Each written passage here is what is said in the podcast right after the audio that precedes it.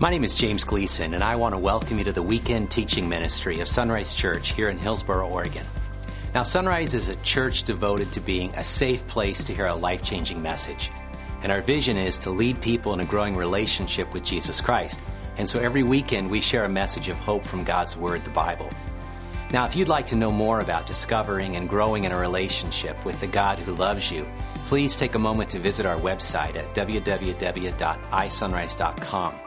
Now, from there, you can learn how to connect with the God who loves you. Then you can learn how to grow with others along the journey of life. You can learn to develop a heart to serve the least, the last, and the lost. And finally, you can learn how to lead others to know Jesus Christ on this journey of disciples making disciples. And so now I invite you to follow along with our weekend message as you discover the heartbeat of God.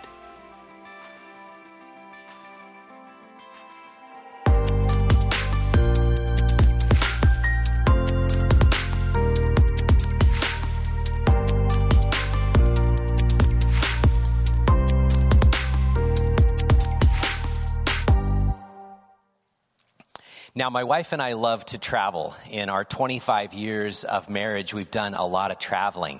And one of the things you know about traveling is you have to have some kind of suitcase or some kind of luggage. Now, this, this is not mine. My wife actually went and borrowed this for me because I would never carry something this large. We were in Krakow, Poland, coming out of a train station, and we were walking up the steps, and um, we saw these young, this, this guy and a gal, maybe in their early 20s, carrying these massive roller suitcases, just lugging them up the stairs. My wife and I looked up at them and thought, man, they are going to want to ditch that stuff quickly. Because when you travel, you don't want to carry a lot of stuff, right? Now, I'm speaking from my perspective, okay? Maybe you need three suitcases. I'm not sure. God bless you. We want to get down to carry on size. In fact, this is my carry on. I take it everywhere I go. I can live for um, a week or so out of this. If I've got a trip that's four or more days, I pull that out of the closet and pack that up with the pack bags. But what I love the most is this bag. This bag, uh, my wife and I each bought one of these uh, before the summer of 2000. This is our sabbatical bag, we call it. And these are all the places I've had privilege of visiting. And yes, I sewed every patch on myself. And, um, and, and, and so we learned to live for 12 weeks out of this bag. Because really, if you can live for four to six days, you can live forever, right? And so we learned how to pack thanks to Rick Steves, public television. Uh, we learned how to do that, and I love that back, backpack. But the, when we were on our sabbatical in the summer 2000, we started, and they weighed about 20 pounds, which is not bad for a backpack, and it was a good weight distribution. But I, I love books, and, and my wife, you know, and I would buy things along the way, and we'd wander from place to place, and pretty soon my backpack would was get heavy, and then it would be like 25 pounds and then it was 30 pounds. And I'm carrying books of all things and knickknacks and stuff. And so every once in a while, several times in that summer, we'd find a, a post office and we would box everything up and send it back to Sarah, who was watching our house that summer and our cat. And uh, we would send those back home. And I'd go from 30 plus pounds down to 20. It was like, ah, oh, this is amazing. I like not having that much weight. This bag I bought a number of years ago from the Columbia store, employee store. A friend got me in there, and it's great because it's got a place for my laptop. Uh, I actually live most of my life out of here. When I, I usually travel three or four days, I put everything in here and I've got a way to set that all up, and my laptop can be in there, my iPad, and all that stuff. And actually, a, a, couple times when Pastor Kevin and I were doing some church trips where we're going to LA or different places, Las Vegas, uh, I just used my briefcase not, not the old Samsonite hard briefcase you remember from the 80s, but a soft one. I'd put everything in there, and I found that the lighter you travel, the better you are, as long as you bring underwear. Okay? You know, you got to bring the essentials, right? But I think in life, sometimes we carry far too much with us. And we wonder what we do and what we could possibly do with all of this. You know, we've been in the series where we've been talking about reset. And we've been talking about dealing with the brokenness in our lives. We talked about all the mistakes of our past and the struggles and how do we relate to those mistakes and all the things that we've done to others, all the things that other people have done to us. And then we came to terms with the fact that not only do we make mistakes, but according to God, we go deeper than that. We actually sin. We break the relationship with God and others. We violate that. And so we're not just mistakers, we're more than that, we're sinners. And so we've been walking this journey to talk this through. And see, the, the problem is, is that as we go along in life, and the older you get, and the more you look back on the past, it's very, very easy and very natural to carry a weight of shame and guilt and struggle.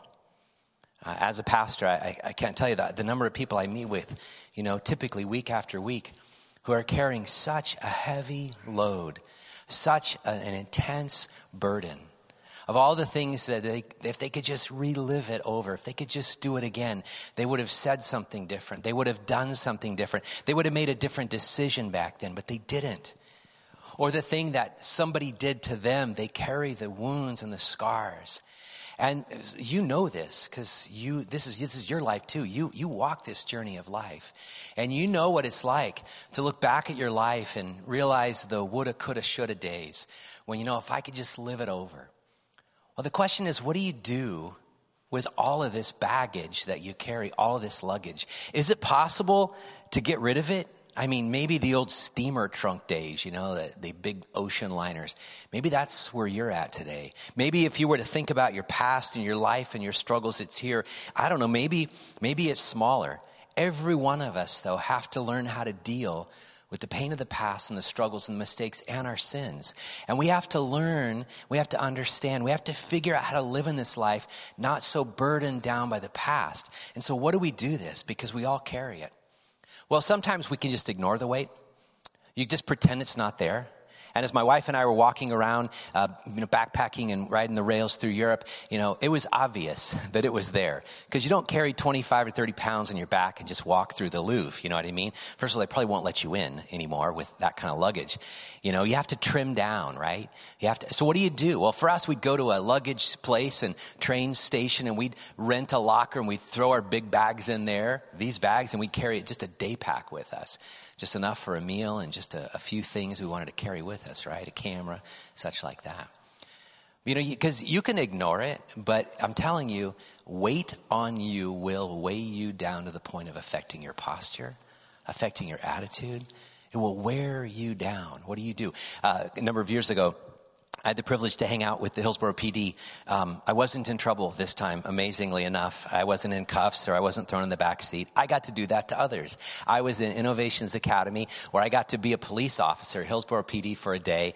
Got to hang out with the chief and I was assigned a patrol officer and there were several folks from the city that were given this opportunity and they took us through all the training, you know, and then they gave us all, all the gear. They, they put that, uh, that vest on that Kevlar vest on and all, I had a shirt on top of it. I had the, the belt on with all of the things they carry. They said it's about 40 pounds. And it felt like a lot more than that, okay? And so I'm walking around with an extra 40 pounds. I used to weigh an extra 40 pounds. I know what that's like. But when you're not and then you put it on, it's like pretty tremendous, right?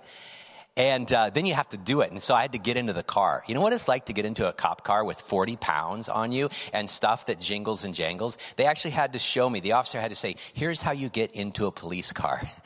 and the seat's back, and it's like you got to swing your hips and slide in and get down. And it, it, was, it was obvious that I was weighed down.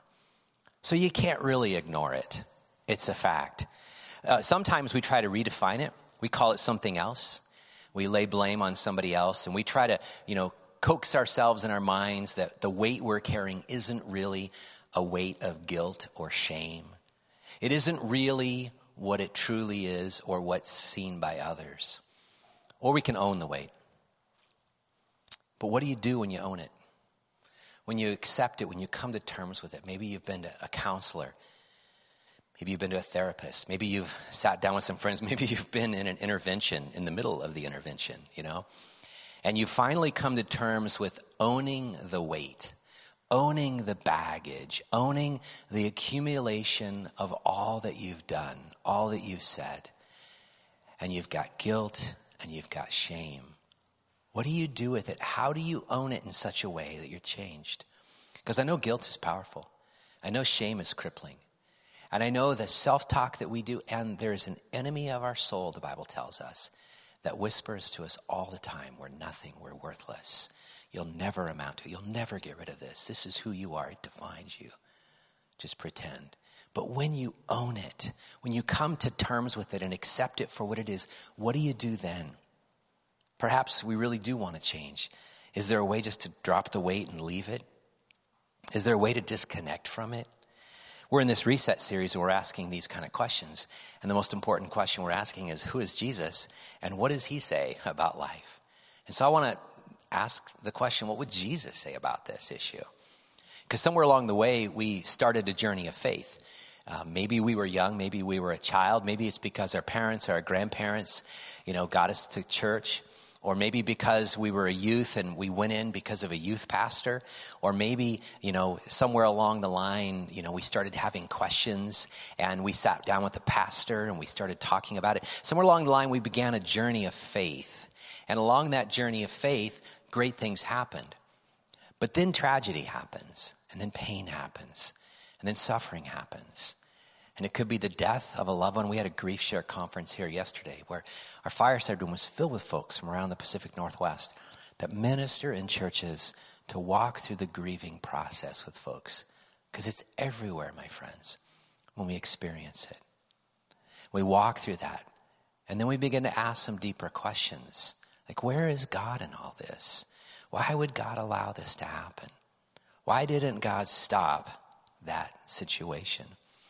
Or we just kind of have other questions and we wonder about this versus that. We had our conversations in coffee uh, a couple Mondays ago, and uh, or I think it was this last Monday, and we talked. And some of the questions were, how does this verse reconcile with this verse? What if this is this? And if they believe that, why didn't it happen? And, and if that's wrong, do we just throw out the whole Bible?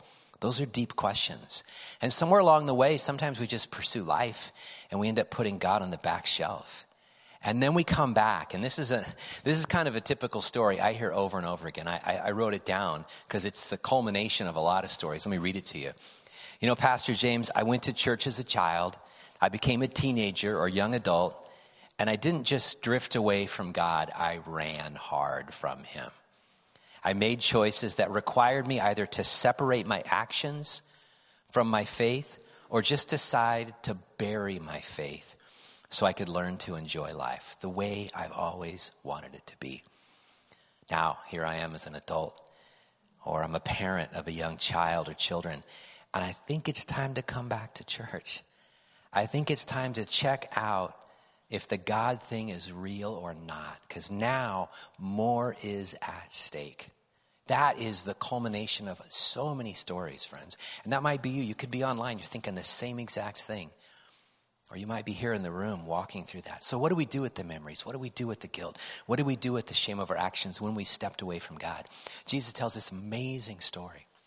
This amazing story about a man who had two sons, and the younger son decided that it was time to experience all that life could afford him because he could afford a lot because he got his half of the inheritance and he went off and it says he partied and he hung out with everybody and he enjoyed the prostitutes and the casino he moved to las vegas and started going to raider games is kind of what it was you know what i mean? Sorry i'm a fan but not of sin but of the raiders.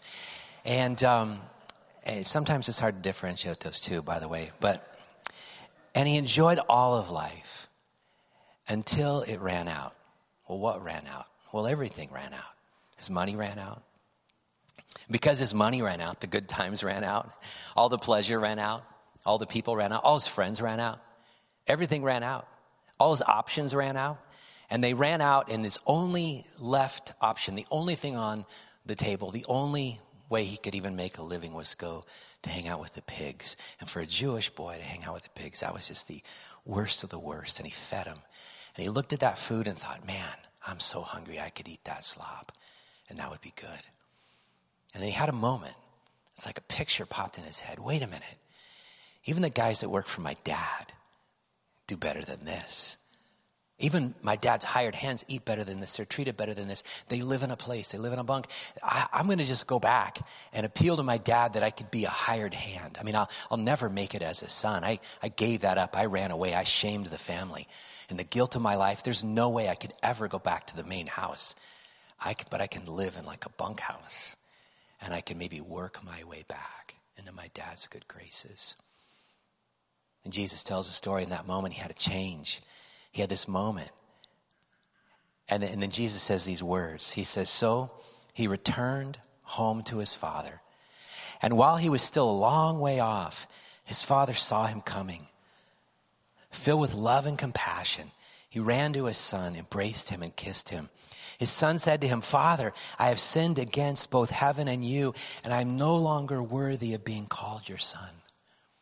And you know, the amazing thing of the story is that Jesus tells it the dad didn't berate him, the dad didn't push him aside. Obviously, he smelled bad. Obviously, he came with the dirt and filth of the pig slop on him.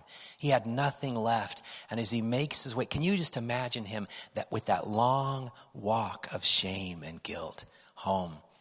And he gets close to home. He gets back to the village and he gets close to home and he sees his dad and the compassion of his dad to run to him and embrace him and to kiss him. And the story goes on to say that dad threw a big party to welcome him home. That was not what he expected. So Jesus tells his story because that's how our Heavenly Father treats us. When we have that moment of repentance, when, when we say, Father, God, Father, I have sinned against both heaven and you. This guy owned his brokenness. He owned all of his baggage and the weight and the guilt and the shame. He owned all of it. And he said, Father, I have sinned against both heaven and you, and I'm no longer worthy of being called your son. And he didn't even get the whole story out at that point because the Father just welcomed him home. See, that is how your heavenly Father treats us when we come home. Even though we have all this guilt and shame and this baggage of mistakes and sins, when we come to that moment where we say, I have not just made some mistakes, but we call him Father as in Heavenly Father, our God, and we say, I have sinned. I have come, I have fallen short of all of your standards, and I have sinned, and I am no longer worthy. Would you take me in as a hired hand? See, that's the crazy part of the story. Didn't he get all that out because the father just welcomed him back? And that's the crazy part about this story for you and for me is that your heavenly father loves you so much that he will come and embrace you. He will run to you and welcome you. And the story goes on. He puts a robe on him. He puts a, a, ring on him, signifying he's welcome. He's part of the family again. He gives him some shoes. You know, he, he just the amazing welcome home story. And Jesus communicates that because that's his heart for you and for me. I mean, he had to come to terms, though, with his life, right? Can you just imagine the young man making the long walk home and just the reality of his brokenness and sin and wondering, how is my father going to treat me? Because he rightly could have and should have discarded him because of the shame culture. Maybe even had the son killed because of the shame culture the citizens of the community of the village, you know, probably were going to judge this son. And some commentators wonder if the father running to him, which was a disgrace for a Middle Eastern man to run, because he had to pull up his clothes, his robe there, exposing his ankles, right? They had some pretty strict standards back then. And, um, and he welcomes him home. And the, fa- the father just embracing his son. Can you imagine? See, that's the story of the Bible. Have you ever considered that every religious system, every faith tradition, every belief system has a way of dealing with all this? They have a way of dealing with all this. You know, if, um, if it's a, a, system that is built on Christianity, uh, like maybe Catholicism, you have a way of dealing with this. I, I mean, no disrespect, disrespect to Catholics, but you go to your priest and you confess in a booth, right? You go and you say your sins I, am sorry, Father, if I've sinned. You say that and you confess it, and your priest gives you these ways to offer penance for your sin, whether it's prayers, things like that, right? Protestants are the same way. We just don't have a confession booth. We have a bucket of sin we carry around. And we carry that around, and it could be a one gallon bucket, a three gallon bucket. Some of you, you like five gallon bucket people, right? And you carry it around, and you carry it around, and you fill it up, and you fill it up, and it gets heavy and heavy. Or maybe it's like this luggage, and it gets heavier and heavier. You're like, I can't take it anymore. And you finally go to church. You finally pray, God, please forgive me. But you know what? Sometimes you do it only to empty the bucket so you know you can fill it back again. Every faith system has a way of dealing with this issue. The question is, what does Jesus say about it? And that's the beautiful thing. There's only ever been one person who says he's the answer to this. Not a hike up a mountain, not a bunch of prayers, not a bunch of giving, not a list of rules to cover it.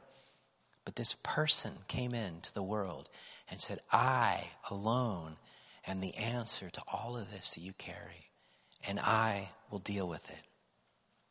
There's a fascinating story in the life of Jesus that's told by uh, the writers of the Gospels Matthew, Mark, Luke, and John. And they talk about Jesus being baptized. And so there's a guy there uh, causing all kinds of, uh, you know, a ruckus. John the Baptist or John the Baptizer. Uh, not, definitely not John the Methodist. You know, John the Baptizer, John the Baptist, he comes in and he creates a scene and he's, he's fiery. He's like the prophet Elijah and he, he, he looks different. You know, he probably smells different. He's a little on the crazy side, it seems, by the things. He's just out there preaching this hardcore message of repent and turn from your sins and enter into the kingdom of God. And all kinds of people from everywhere come to check him out. He's down at the Jordan River, which is a pretty good trek from Jerusalem Jerusalem and Judea and that central area, but people from all over the country are coming down to convene in that moment to hear what this guy's doing, to see what this guy's doing, to, to understand his message and his message to everybody, to Jew, like street people, to religious people, the Pharisees, to the, the soldiers, the Romans, to the tax collectors, the Jews that are selling themselves out to the Romans. He says the same thing. Show your repentance by a new life. Repent turn, uh, confess, do what this young man did. Father, I have sinned against both heaven and you, and I'm no longer worthy to be called your son. Turn from that life of sin. Stop all this. Come and be baptized to signify that you're turning into a new life. And everybody thought, could this be the Messiah? Could this be the one we've been waiting for? And they ask me, goes, no, no, no, I'm not that guy. There's no way. I can't even be a, I'm not even worthy of being the guy's servant. I mean, I can't even tie or untie his shoes which is the lowliest of lows, right? There's not even, not even worthy of that. But there is coming a person.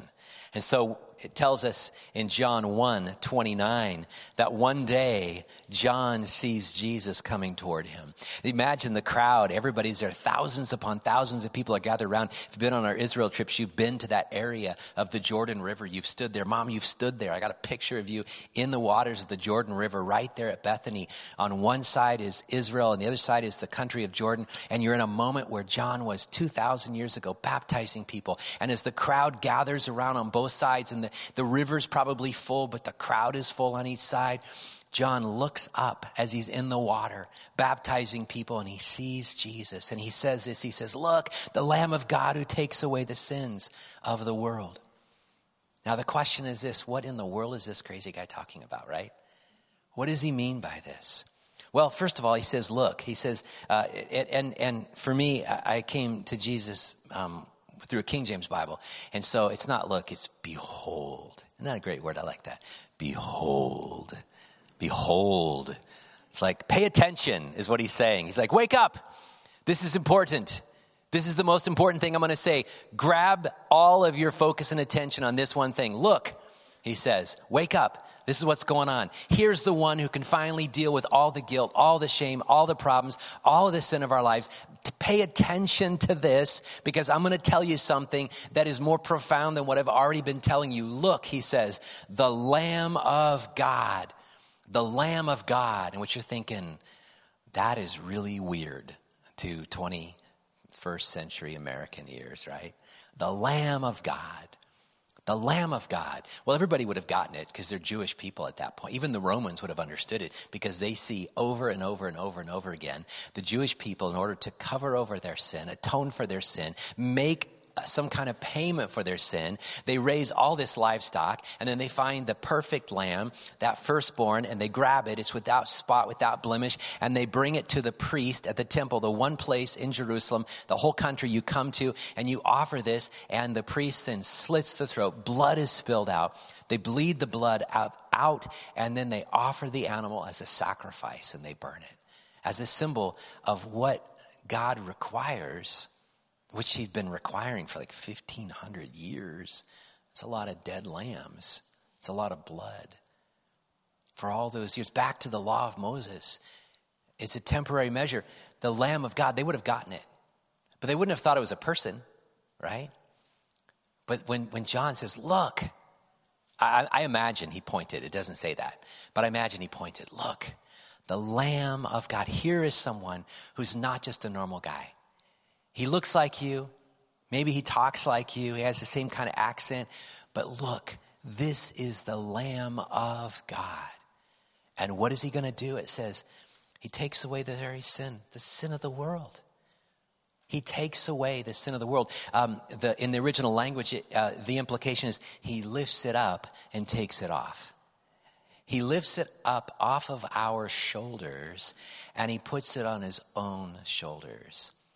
John looks to people who were gathered around the shoreline, who had all kinds of baggage, all kinds of burdens, all kinds of weight, of guilt and shame.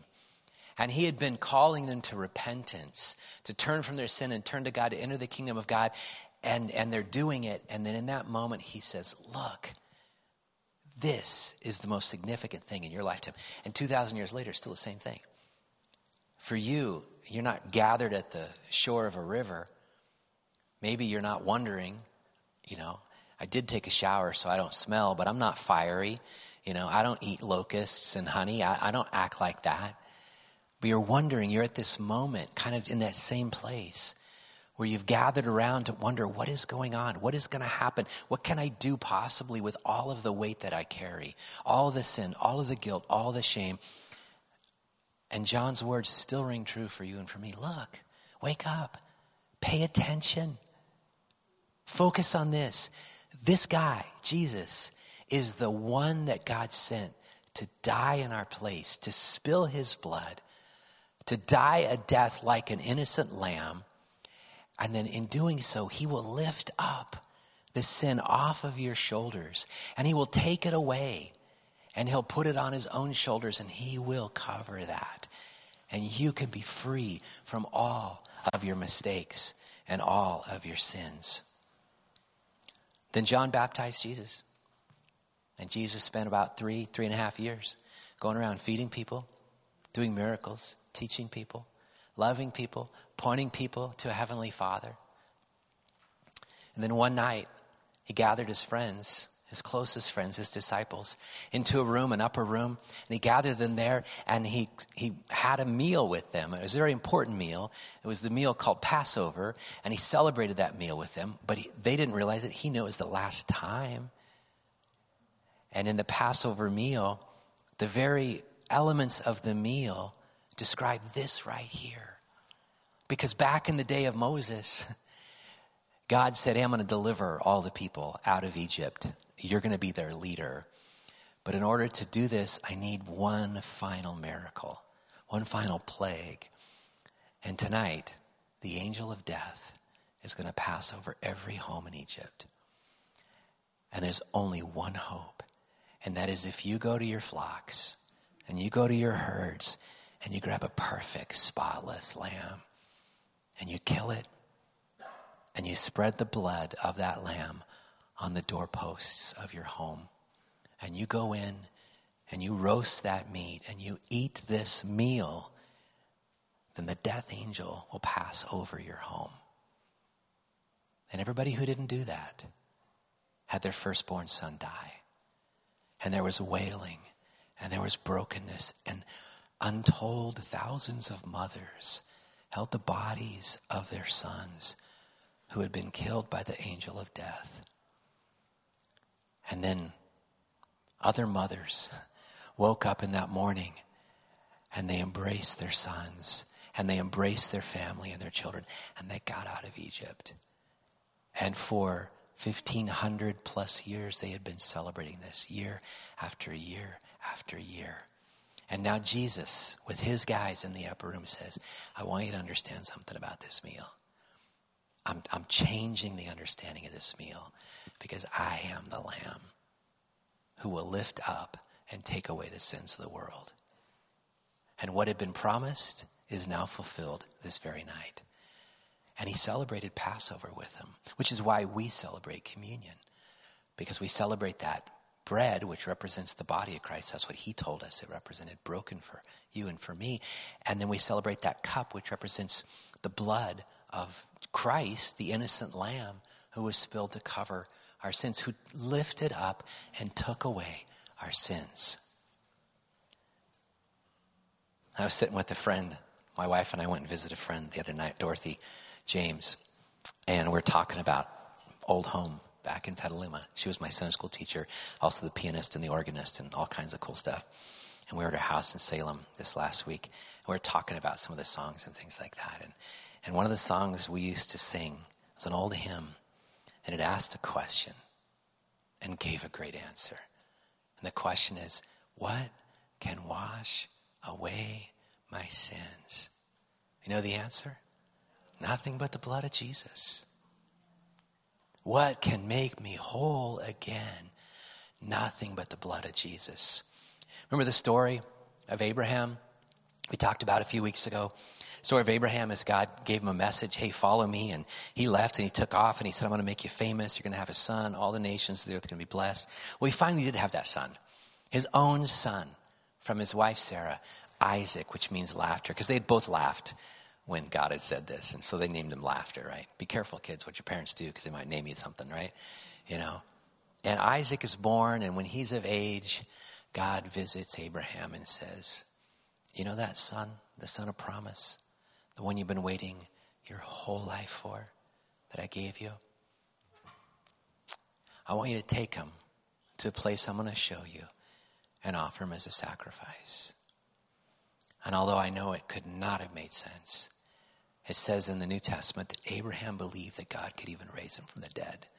And so he followed in faith and obedience, and he took his son up to this mountain. And along the way, his son asked him a very important question Dad, we've got the fire, we've got the wood, but where's the lamb?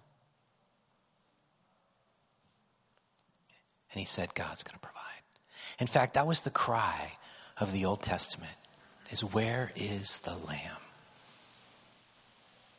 You just imagine fathers telling their children, go out and find the spotless lamb. Go out. We've been raising that one. You know, go get Harold or go get Edith or whatever they called their lambs back in that day, Hebrew names, you know. Shemuel, you know. Go get Jacob, you know. Go, go get that lamb. Where is it? And they bring it in. You know, the cry of the New Testament is this Behold the Lamb. Behold the Lamb. It's Jesus. Look to Jesus. And you know what we wait for as followers of Christ? Is this statement Worthy is the Lamb. Bible says one day we're going to stand before Him and we're going to worship Him and we're going to say, Worthy is the Lamb that was slain because He covered all of our, of our sin and our guilt and our mistakes and our shame. Friends, you don't have to forgive yourself because God has already forgiven you in Jesus. But you have to receive it. You have to welcome it. You have to have it apply to you because it doesn't automatically apply to you. And so, whether you're here or online, I just want to lead you in a little, little thought process. And number one, it's this Will you acknowledge that Jesus is the Lamb who was slain to cover over your sins? Will you acknowledge that? Will you admit that? Will you say, Yes, Jesus is the one who lifted up and took away my sin? Will you confess, as this young man did and came home, and as John told everybody to, to do, and Jesus told everybody to do, and all the apostles for the last 2,000 years have been telling everybody to do? Repent of your sins, which means you've got to own your sins. You've got to admit your sins, come to terms with the fact that you've sinned, and confess it to God. And will you receive him?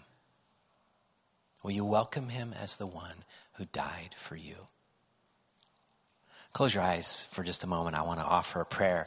And it's a simple prayer, a prayer that would acknowledge even your own desire to do what I've just said, which is to acknowledge Jesus as Savior, to admit your own sinfulness and brokenness, and confess Him and call Him your Lord, the one who's forgiven you. I want to offer a simple prayer.